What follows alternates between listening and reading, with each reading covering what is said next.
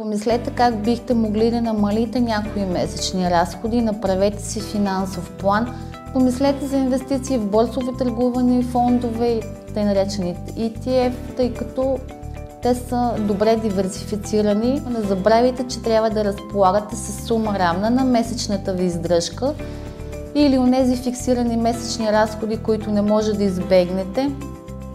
Найем, кредит, лизинг, храна, разходи за семейството и така нататък за период от минимум 6 месеца.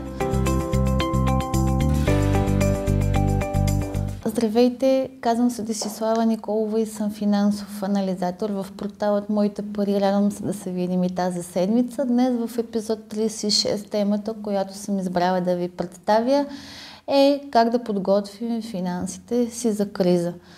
Ситуацията, в която се намираме в момента е меко казано сложна. От една страна съществуват притеснения за здравето и живота на населението, в резултат на което беше ограничена дейността на цели отрасли на економиките заради наложени мерки за ограничаване на COVID-19. По данни Национален статистически институт в края на второто три месече на 2020 година брутният вътрешен продукт на страната ни се свил с 8,5% спрямо второто три месече на 2019. Това е сигнал, че страната ни се намира в економическа криза. Тази ситуация ме провокира днес да ви представя няколко точни, ясни, практични съвети как да подготвите финансите си, да за да посрещнете подобно изпитание.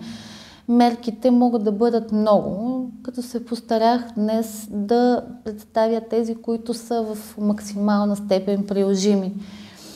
А, в епизод 36 съм подготвила 4 начина, по които може да оптимизирате личните си финанси, ако все още не сте го направили.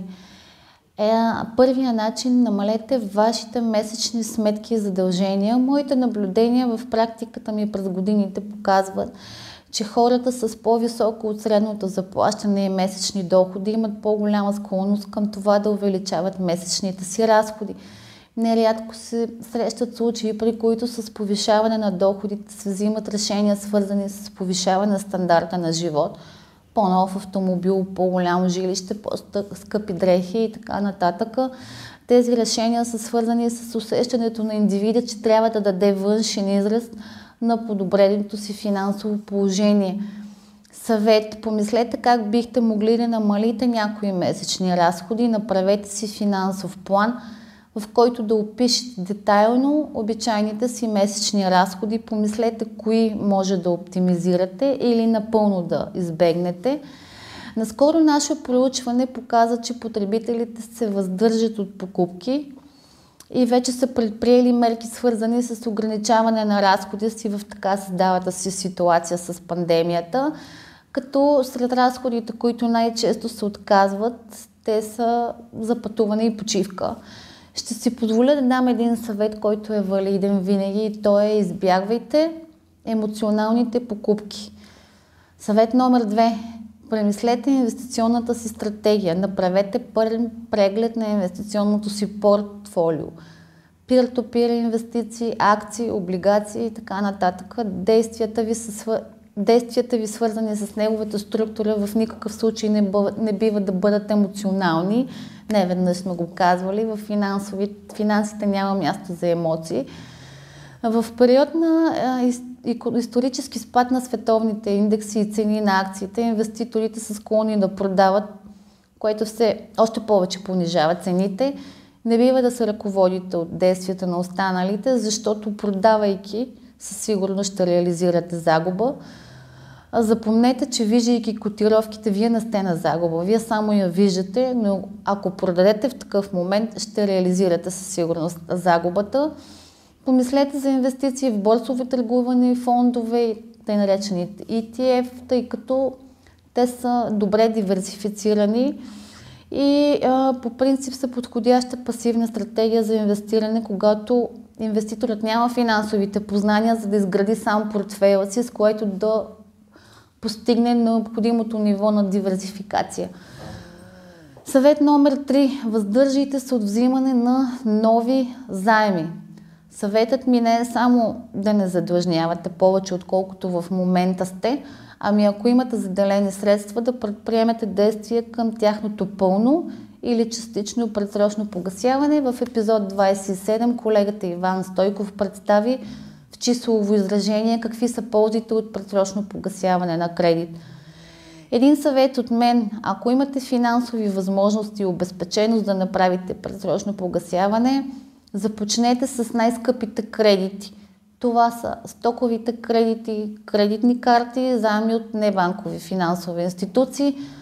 Пълното им заличаване е идеалният вариант за вас, стига обаче той да не ви оставя без никакви свободни средства. Не забравяйте, че трябва да разполагате с сума равна на месечната ви издръжка или онези фиксирани месечни разходи, които не може да избегнете.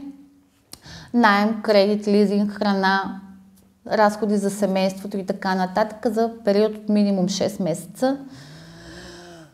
Въздържите се от покупки, свързани с високи разходи. Съвет номер 4. Рефинансирайте и обединете задълженията си. Ако не разполагате с заделени средства, необходими за предсрочно погасяване на кредитите, които споменах преди малко, може да предприемете действия, свързани с обединяване на кредитите. Обединяването на няколко задължения може да спасти до 50% от разходите, свързани с обслужването на тези задължения. Например, ако имате кредитна карта с 17% годишна лихва, помислете за вариант да рефинансирате задължението с потребителски кредит и да я закриете. Тук са възможни два варианта, когато говорим за рефинансиране. Един е да прецените кой е най-изгодният кредит и да искате от банката предоговаряне в неговия размер, за да погасите по-скъпите такива. Другият вариант е да потърсите нова оферта, която е по-изгодна от всички заеми, които изплащате в момента. Условия да се случи това намерение е да докажете достатъчен размер на доходите и да нямате просрочия в кредитния регистр. Това беше от мен за днес в епизод 36. Очакваме предложения за теми и коментари в нашия фейсбук, в нашата фейсбук страница, YouTube канал, форум. Благодаря ви за вниманието. До нови срещи! Ако нашето предаване ви допадна, харесайте ни, последвайте ни, споделете ни, абонирайте се, коментирайте, препоръчайте ни, удумайте ни – ако нещо много ви вълнува, пишете ни. Ще се видим следващата седмица.